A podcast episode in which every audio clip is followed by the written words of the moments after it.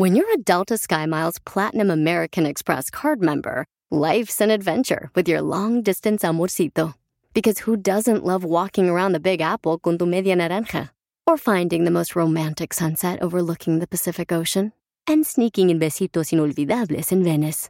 The Delta SkyMiles Platinum American Express card. If you travel, you know. Learn more at go.amex slash you know. eBay Motors es tu socio seguro. Con trabajo, piezas nuevas y mucha pasión, transformaste una carrocería oxidada con 100.000 millas en un vehículo totalmente único. Juegos de frenos, faros, lo que necesites, eBay Motors lo tiene. Con Guaranteed Fee de eBay, te aseguras que la pieza le quede a tu carro a la primera o se te devuelve tu dinero. Y a estos precios, quemas llantas y no dinero. Mantén vivo ese espíritu de Ride or Die, baby, en eBay Motors. ebaymotors.com. Solo para artículos elegibles se aplican restricciones.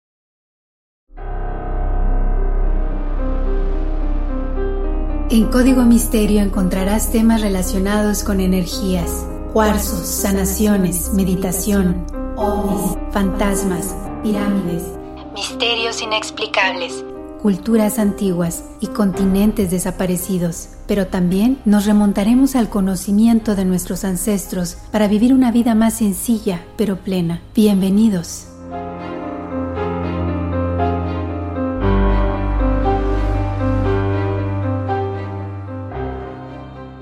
¿Qué tal? ¿Cómo están? Bienvenidos a un episodio más de Código Misterio. Les saluda Horacio Ontiveros y ya estamos por acá como cada semana con otro tema de investigación.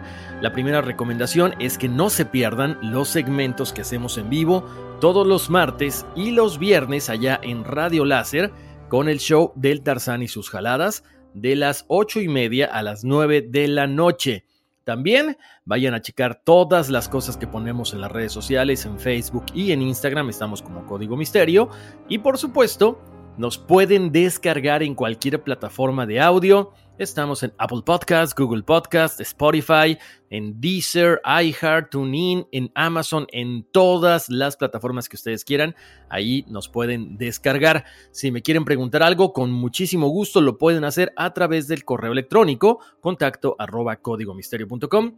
Eh, una vez más, los invito a que usen, usen este correo electrónico de repente en las redes sociales, mm, bueno, pues se pierden los mensajes y no quiero que de repente digan, ah, no me contestó. No, simple y sencillamente se nos perdieron. Oigan, por supuesto, los invito. Tenemos por ahí unas nuevas cápsulas en All for Ness o en todosporelnes.com para que conozcan más de bienestar integral, bienestar corporativo, bienestar para toda la familia, con herramientas, con consejos, eh, con artículos también para leer cosas muy interesantes. Está el canal de YouTube, está la revista digital y por supuesto el podcast All for Ness. Nos pueden ahí buscar.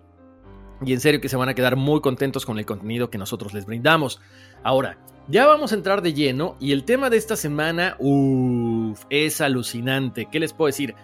Tiene que ver con naves espaciales, con explosiones atómicas en la antigüedad, antes de que se hubiera inventado la bomba atómica.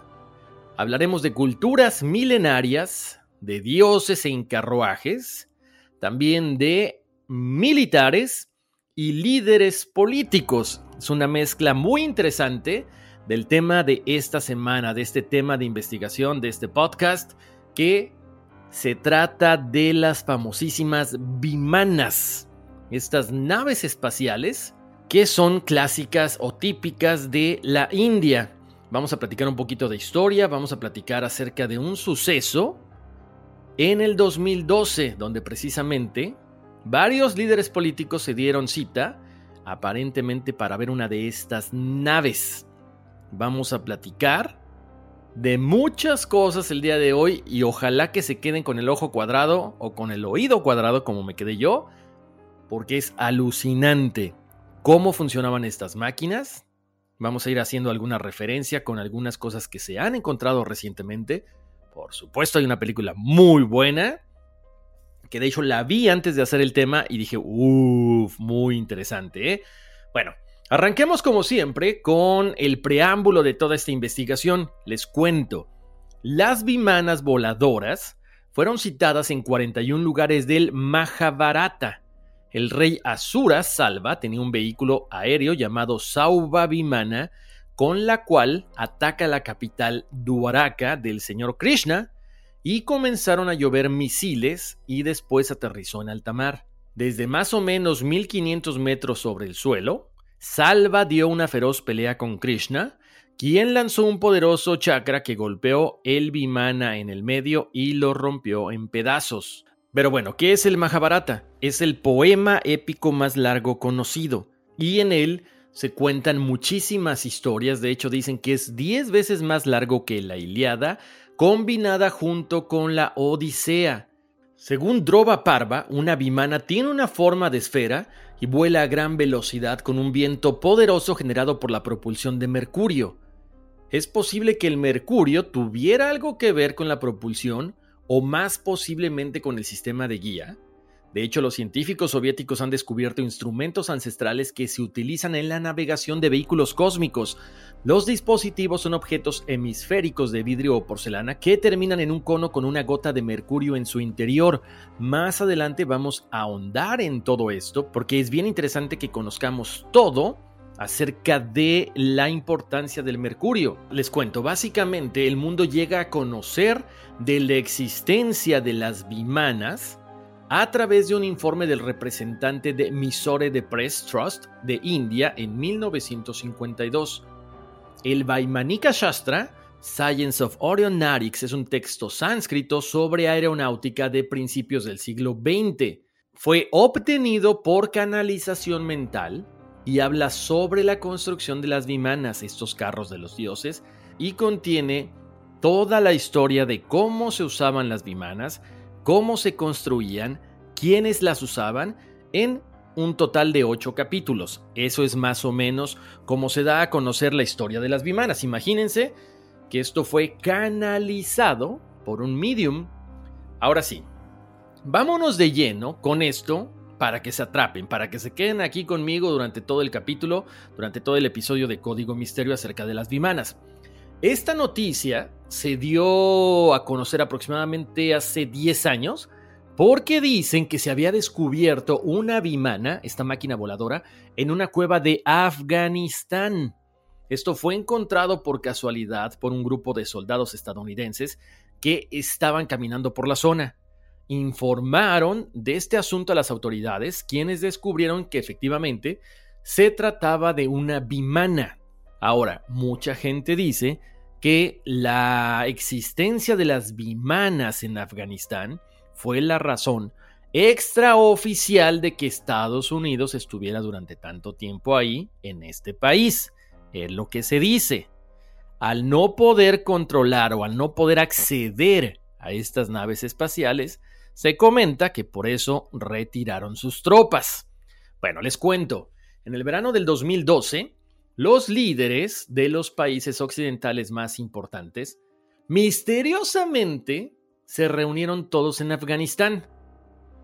Durante una semana apareció Barack Obama, David Cameron, Nicolás Sarkozy y Angela Merkel. Mucha gente dijo, ¿por qué están todas estas personalidades políticas en Afganistán? La filtración de esta información obviamente no fue oficial, pero sí proviene de la Fuerza Aérea de los Estados Unidos. Y al parecer se juntaron ahí porque parecían haber encontrado esta famosa máquina voladora, esta bimana, de más de 5.000 años de antigüedad. Fue encontrada en una de las cuevas de una de las cadenas montañosas de Afganistán.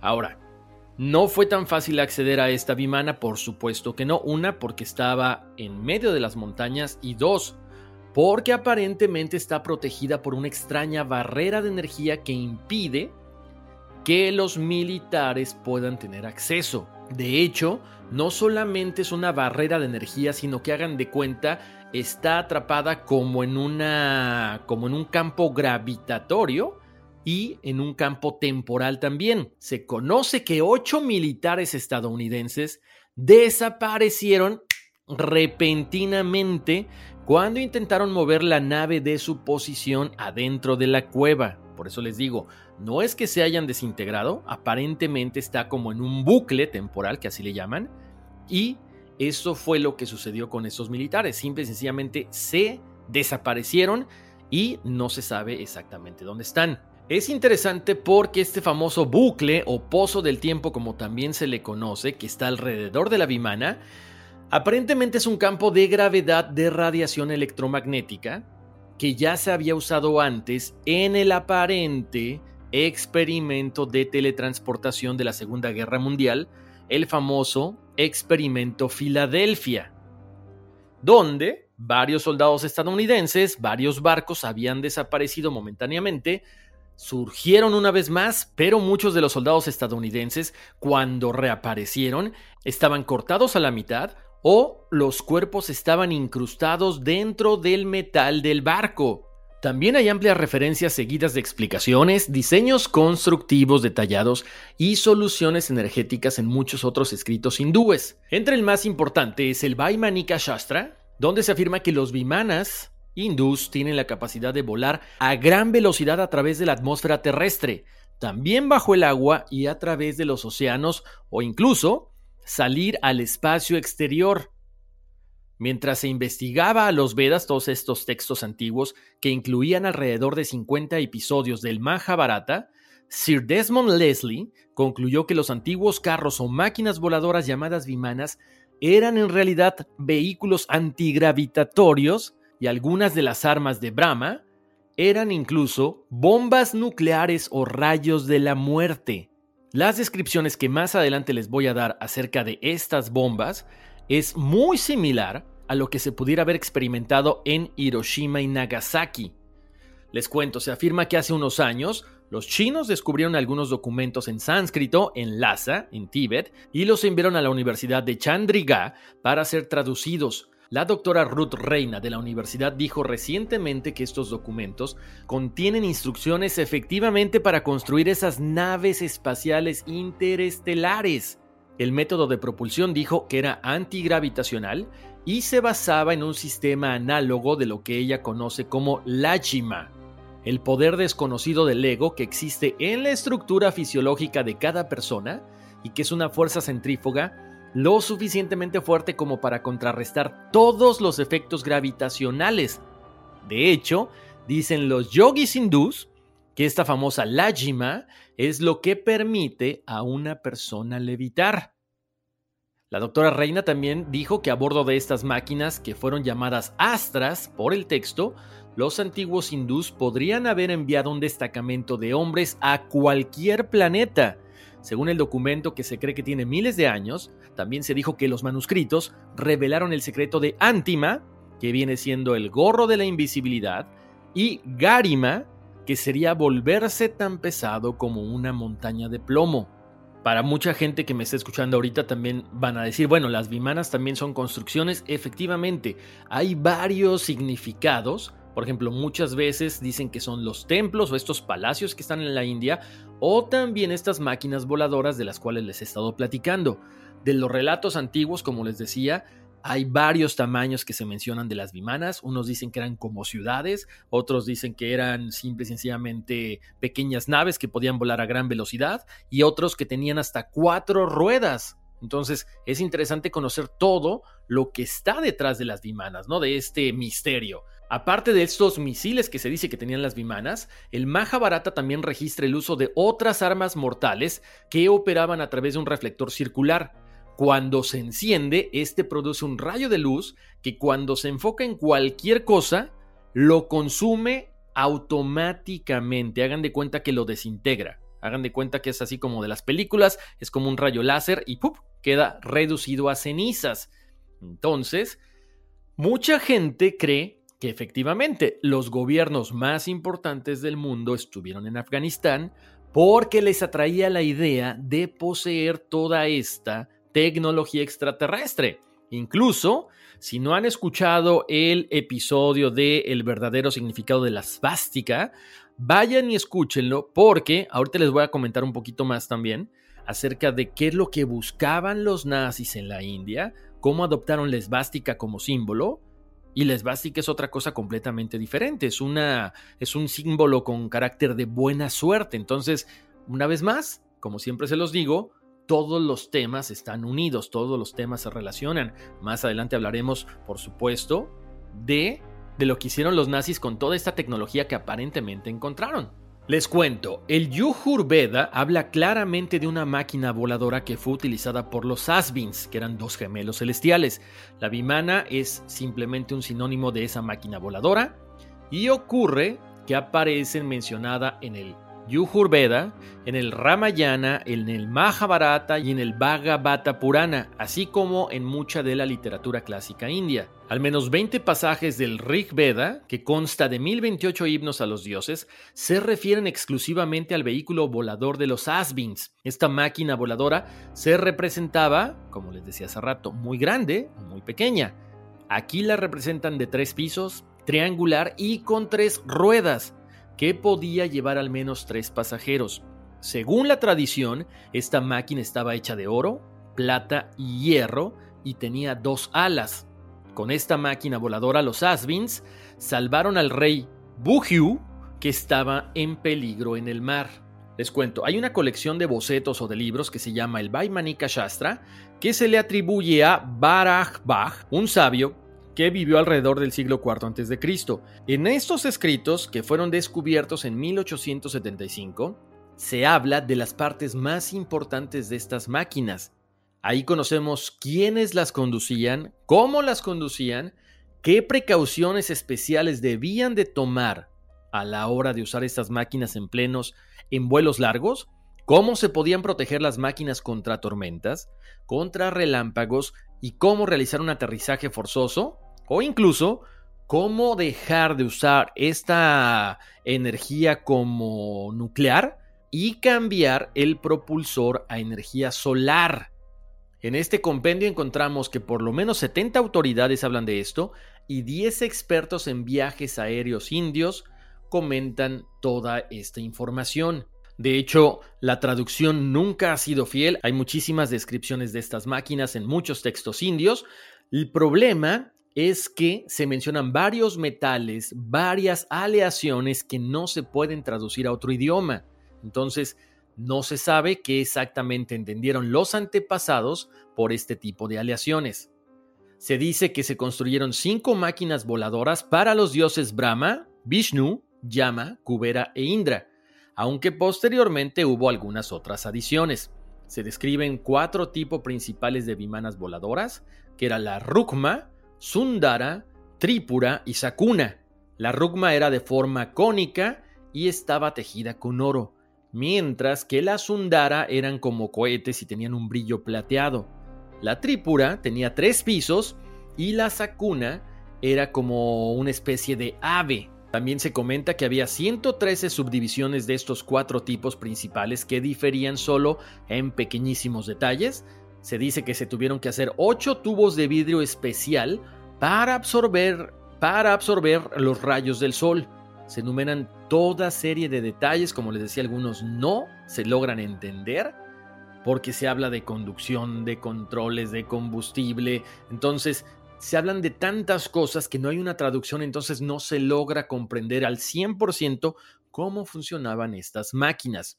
Diez secciones también de esta colección de bocetos o de libros tratan sobre temas increíblemente actuales como, chequen, entrenamiento de los pilotos de las bimanas, las rutas de vuelo, las partes individuales de las máquinas voladoras, también la ropa que debían usar los pilotos y los pasajeros, además de la comida recomendada para vuelos largos.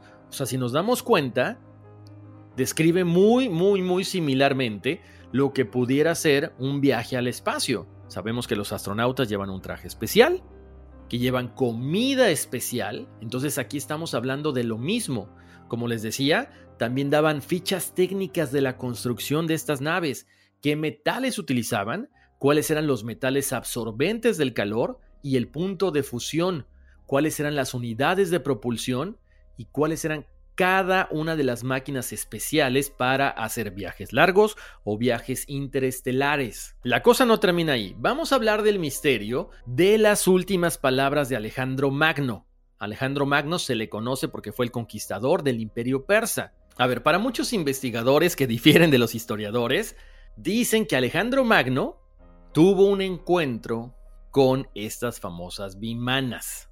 Aquí déjenme comentarles algo. Hay historiadores e investigadores que han tratado de encontrar fuentes fidedignas de que aparentemente Alejandro Magno fue atacado por ovnis junto con todo su ejército. No hay nada que lo confirme al 100%, pero la primera versión publicada originalmente por Frank Edwards en 1959, que es muy breve, dice lo siguiente. O sea, está como validando todo esto. Alejandro Magno no fue el primero en verlos, ni fue el primero en encontrarlos problemáticos. Él cuenta de dos embarcaciones extrañas que se zambulleron repetidamente en su ejército hasta que los elefantes de guerra, los hombres y los caballos entraron en pánico y se negaron a cruzar el río donde ocurrió el incidente. Su historiador los describe como grandes escudos plateados brillantes que escupían fuego alrededor de los bordes, cosas que vinieron de los cielos y volvieron a los cielos. Después hubo otra segunda versión que fue publicada en 1966 por Alberto Fenoglio en la publicación ufológica italiana Claipeus. Es un artículo titulado Cronología de objetos volantes en el pasado.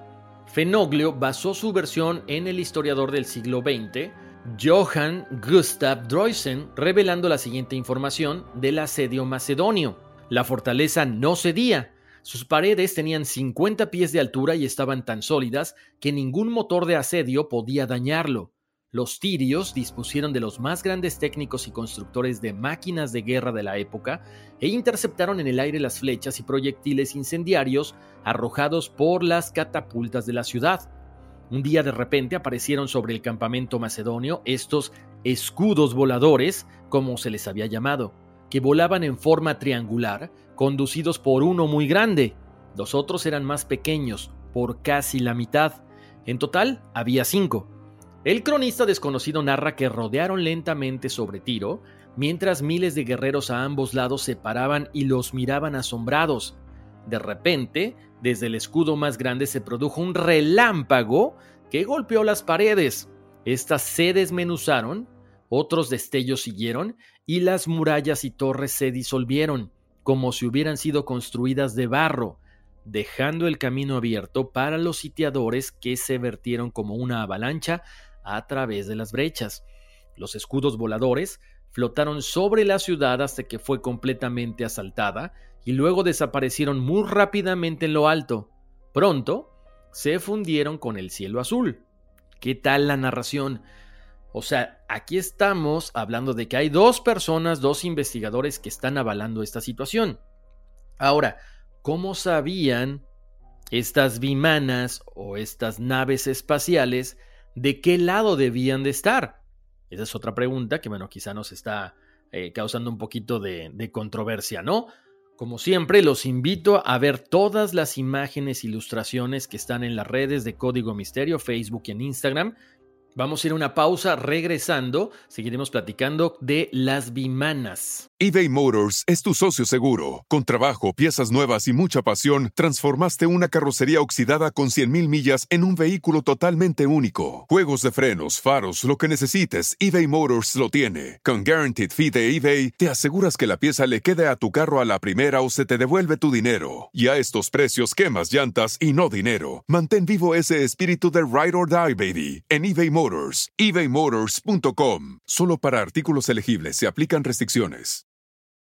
It's your time. Join global thought leader, executive producer, and New York Times bestselling author TD Jakes and today's leading culture shifters for an experience unlike any other. At the 2024 International Leadership Summit, spiritual and business leaders can gain the practical tools they need to maximize their timing for success. With world class discussions, breakout sessions, and networking opportunities, this is where your dreams turn into reality. Timing is everything, and your time is now. March 21st through 23rd in Dallas, Texas. Register today at thisisils.org.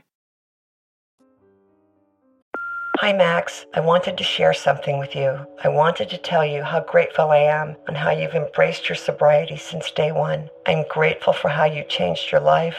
I'm grateful for the love you have for me. I'm grateful for you. Love, Mom. If your loved one is still struggling with addiction, you might not feel like you'll ever get to grateful, but we can show you how. At Karen, we've helped families overcome addiction for 70 years. So if your loved one is ready for something different, visit caron.org/lost. Hey, look at you. Florist by day, student by night. Student by day, nurse by night. Since 1998, Penn State World Campus has led the charge in online education, offering access to more than 175 in demand programs taught by our expert faculty. We offer flexible schedules, scholarships, and tuition plans to help you reach your educational goals online. Penn State World Campus delivers on your time. Click the ad or visit worldcampus.psu.edu to learn more. That's worldcampus.psu.edu to learn more. Estamos de vuelta aquí en Código Misterio y ya que hablamos de toda esta cuestión de Alejandro Magno, algo que está dentro de la historia, vamos a platicar de esta conexión entre los nazis y los hindús. Tienen que ir a ver o tienen que ir a escuchar el episodio de la esvástica. Es muy interesante cómo fue adoptada por los nazis, un símbolo que siempre representó la paz, la pureza y cosas buenas.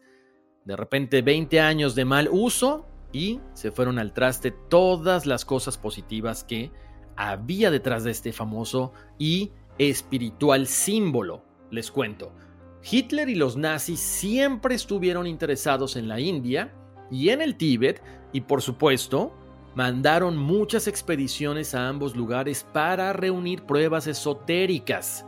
De hecho, muchos nazis obtuvieron información científica de ahí, más de 65 años después de la caída del Tercer Reich, la Alemania nazi sigue siendo un misterio para muchas personas, tanto por lo que encontraron como por las supuestas bases secretas en la Antártida. Entre los aspectos más interesantes y desconcertantes de este régimen nazi está esta conexión con la India, con el hinduismo y como dicen, y como les decía, el por qué Hitler toma como el símbolo más importante de esta región de la India, la esvástica, como suyo. Sin embargo, el vínculo entre la Alemania nazi y la India antigua es más profundo que el símbolo de la esvástica, pongan atención. Los nazis veneraban la noción de una raza aria pura y noble, como lo hemos visto, como lo hemos escuchado, que se cree que invadió la India hace miles de años y que además estableció una sociedad basada en una rígida estructura social o de castas. Mientras muchos estudiosos de la India y Europa han rechazado esta noción de la raza aria, los mitos y leyendas de la antigua India védica hindú han ejercido una tremenda influencia en Alemania. Uno de los grandes partidarios de toda esta cuestión hindú fue por supuesto Heinrich Himmler, uno de los miembros más altos, pero también más sanguinarios de los nazis. Himmler fue responsable de la muerte de millones de judíos como arquitecto del holocausto. Era un hombre complejo, obsesionado con la India y con el hinduismo. Según los informes, Heinrich Himmler estaba fascinado por el hinduismo, la cultura india antigua, y decía que había leído el Bhagavad Gita, entre otros textos clásicos indios. Para 1925, cuando Himmler tenía 24 años y ya se había unido a las filas de la famosa SS, y solo dos años después del golpe de Estado de Adolfo Hitler en la cervecería, Himmler escribió que Hitler era la salvación. Él estuvo profundamente influenciado por el estudioso de yoga y capitán de la SS Jacob Wilhelm Hauer de la Universidad de Tübingen en Alemania y también por el filósofo italiano Baron Julius Evola. Como les decía, Himmler siempre tuvo gran interés por varios de los libros como el Rig Veda, el Bhagavad Gita y según su masajista personal Felix Kirsten, Himmler llevó una copia del Bhagavad Gita en su bolsillo desde 1941 hasta su muerte cuatro años después.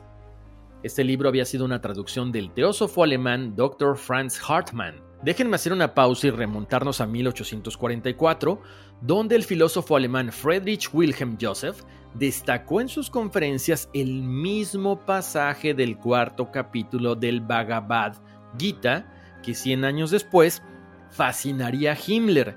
Tanto le fascinó que dictó este pasaje a su masajista como les decía ahorita. En este pasaje encontramos que la identidad de una persona no tiene que estar definida por las acciones de uno, es decir, incluso si se cometen actos malvados, esta aún puede permanecer intacta y sin verse afectada por las propias acciones. O sea, es como que el pretexto perfecto de, bueno, me porto mal, pero la identidad no va a estar influenciada por lo que yo hice. En 1851, el filósofo alemán Arthur Schopenhauer elogió el espíritu entusiasta de los Vedas y de los Upanishads citando que su espíritu está limpio de todas sus primeras supersticiones judías inoculadas. Himmler tenía claras preferencias con algunas de las escrituras del hinduismo. Uno de esos fue el Rig Veda, que en algunos lugares está atiborrado de violencia. Este libro contiene la visión más amplia sobre el origen y la creación del universo.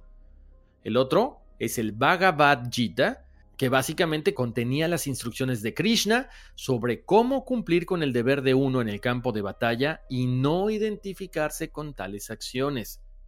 Para el periodo posterior a la guerra, el Reinführer, SS Himmler, ya estaba planeando una retirada. Recomendó que debería haber leche agria y pan integral como alimento físico para sus hombres y el libro Bhagavad Gita como alimento espiritual y como tema de meditación. O sea, ya se estaba volviendo cada vez más fanático de todo esto. Himmler no simpatizaba tanto con las complejidades de la cultura india, sino con el ideal de la casta guerrera de la India y con los ideales de la pureza. Les digo, cada quien maneja la información a su antojo, como en este caso Himmler. Hubo declaraciones de hecho de Himmler en las que describió a Hitler como la encarnación de una luz brillante, como un karma predestinado del mundo germánico. Se dice que Himmler comparó a Hitler con Krishna. En el Bhagavad Gita, Krishna declaró que siempre renacerá cuando el sentido del derecho y la verdad de la gente desaparezca y la injusticia gobierne el mundo. Himmler comentó que este verso se relacionaba directamente con Adolfo Hitler. Himmler concibió a la SS como una especie de orden espiritual.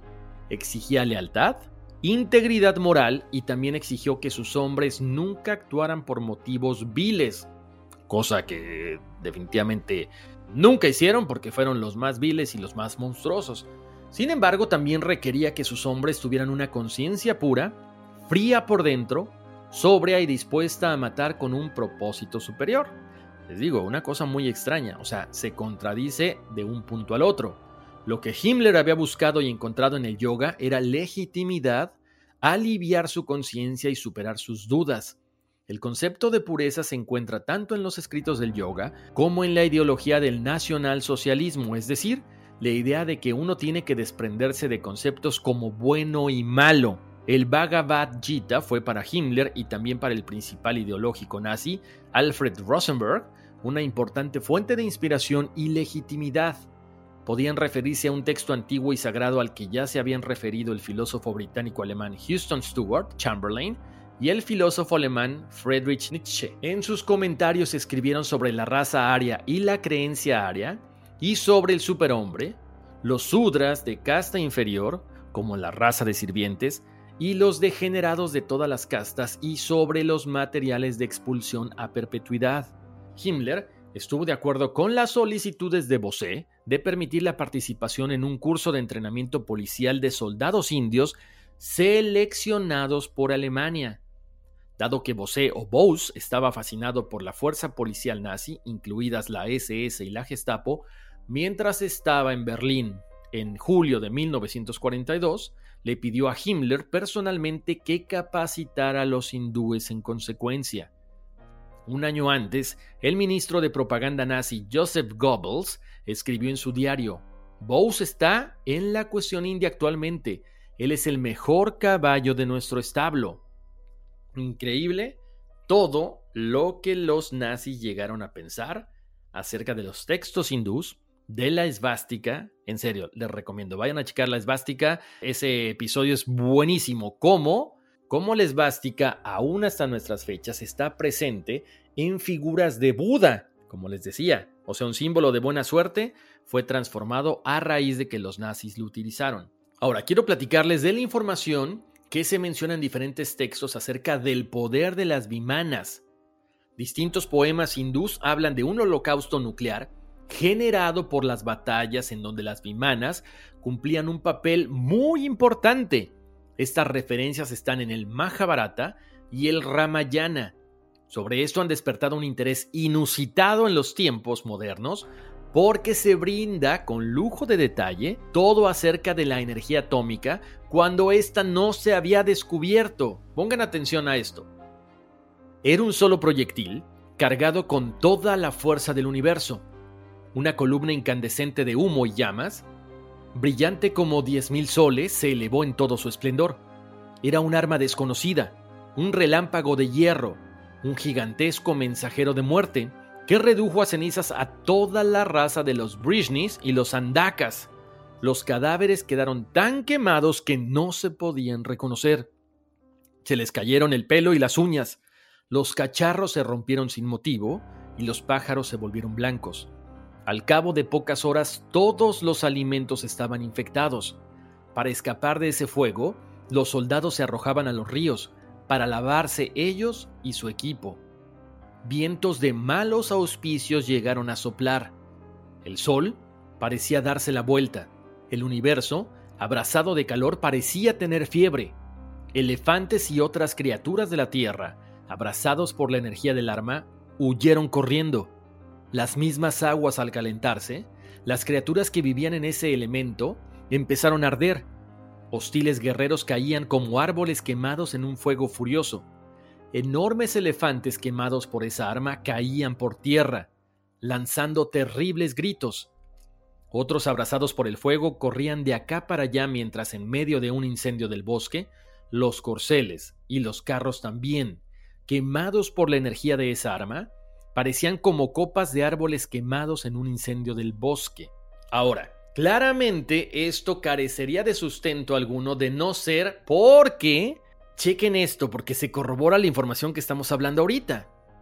En 1992, en la zona Rajasthan, fue encontrada una gran capa de cenizas radioactivas que cubría un área de 8 kilómetros cuadrados la radiación es tan intensa que aún hasta ahorita la zona está contaminada.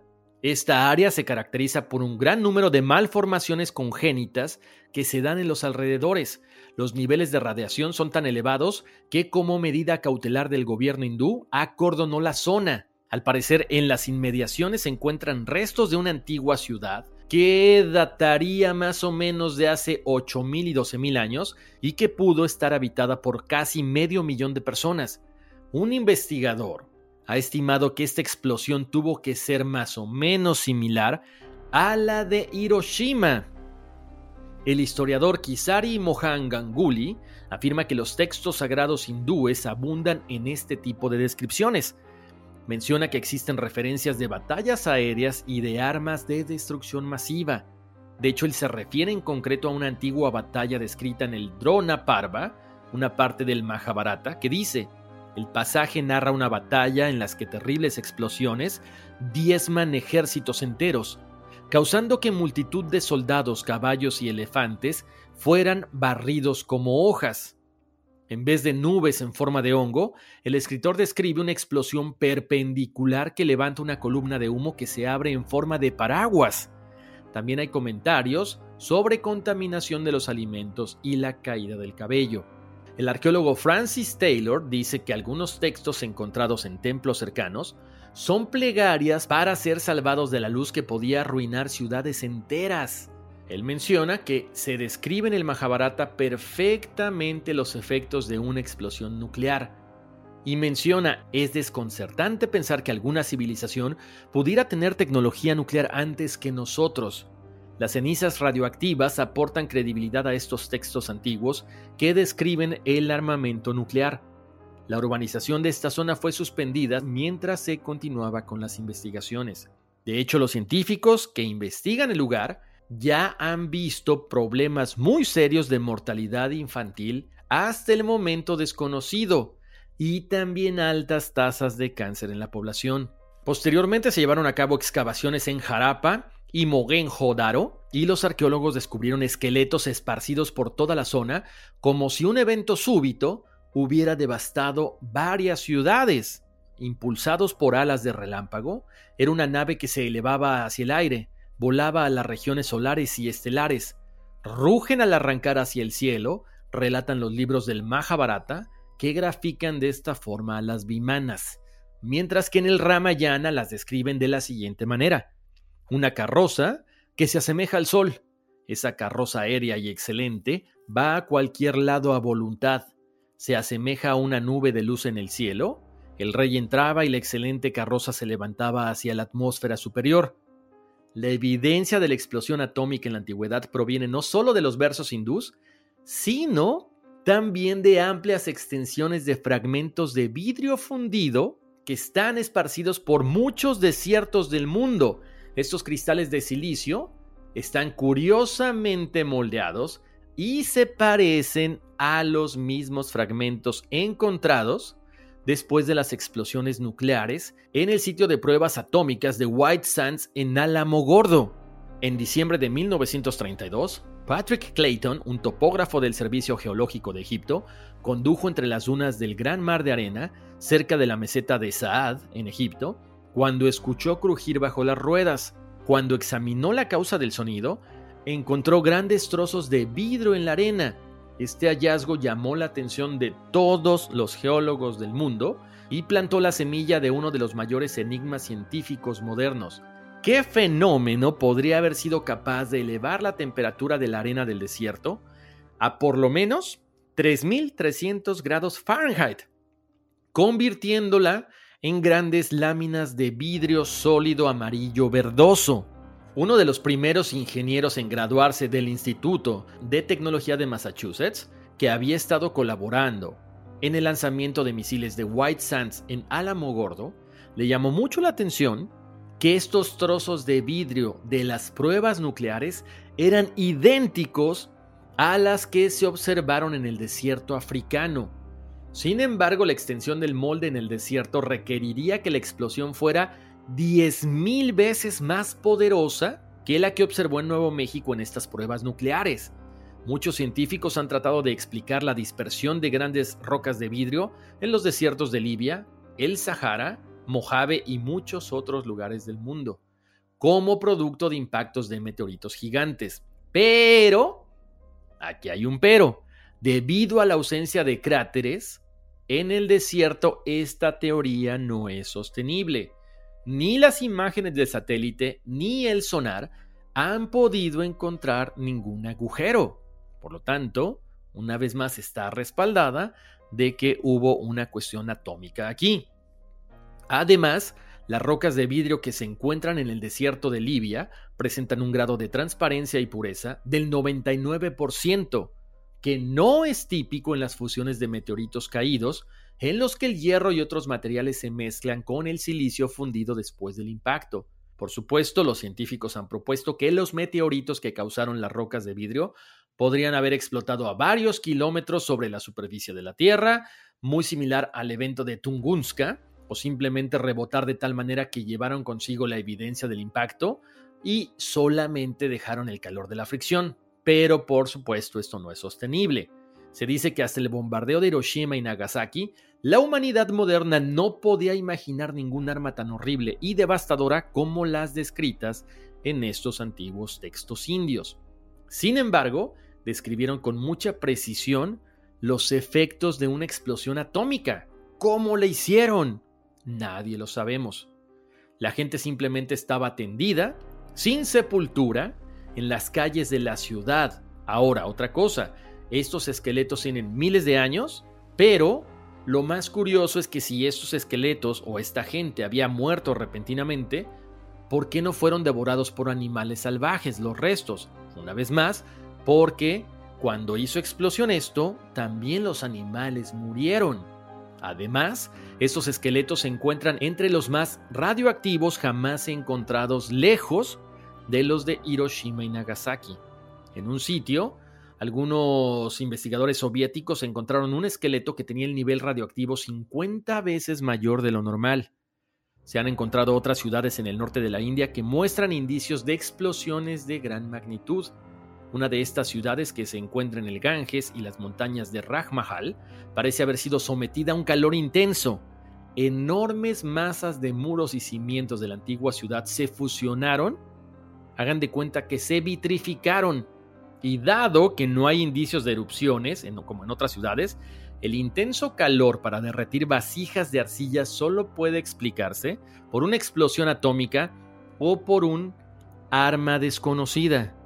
Una vez más, las ciudades fueron arrasadas por completo. Y si quieren conocer más acerca de esta película, que fue la que me llamó la atención y empecé a hacer este tema de investigación, se llama Bimanas, Enemigo Sobrenatural. Está en YouTube, tendrá, no sé, 5 o 6 años aparentemente. No les voy a decir que va a ganar un Oscar, ¿verdad? O nunca ganó un Oscar, tiene efectos especiales interesantes, pero sobre todo una vez más nos damos cuenta que hay cierta información que no se nos da a conocer.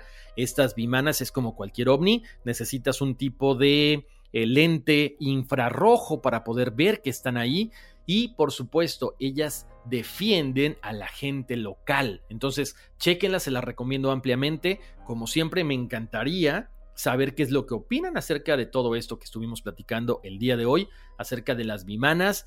En verdad, se llevaron a cabo estas explosiones atómicas. En verdad, los hindús tienen todas esta, estas naves, esta tecnología adelantada a la época, estas naves espaciales, en fin, todas estas cosas. Los invito a que me escriban a través del correo electrónico con sus comentarios, con sus sugerencias, contacto arroba códigomisterio.com o que en las redes sociales de Código Misterio, Facebook y en Instagram me dejen sus comentarios. Quiero saber qué les parece este tema. A mí se me hizo súper interesante porque nos damos cuenta una vez más que los extraterrestres están presentes desde culturas milenarias. Los invito a descargar el podcast en cualquier plataforma de audio, su preferida, Apple Podcast, Google Podcast, Spotify, Deezer, pasen la voz de que estamos todos los lunes con episodios nuevos, vayan a ver los episodios anteriores, para las personas que de repente se están conectando, luego les paso toda la lista porque están muy buenos, la verdad. Y como siempre, un abrazo muy grande, bendiciones y vámonos, que aquí espantan. Hey, Mom. First things first, thank you. It's my one year anniversary of my decision to say, yes, I need help, and yes, I choose me. And that's the miracle. I'm lucky that the strongest person I know is my own mother. Love you, Mom. Maxwell. Be that strong person who makes the difference. If your loved one is struggling with drugs and alcohol, reach out to Karen for a different kind of addiction treatment. Visit caron.org slash lost. It's your time. Join global thought leader, executive producer, and New York Times bestselling author T.D. Jakes and today's leading culture shifters for an experience unlike any other. At the 2024 International Leadership Summit, spiritual and business leaders can gain the practical tools they need to maximize their timing for success. With world class discussions, breakout sessions, and networking opportunities, this is where your dreams turn into reality. Timing is everything, and your time is now. March 21st through 23rd in Dallas, Texas. Register today at thisisils.org.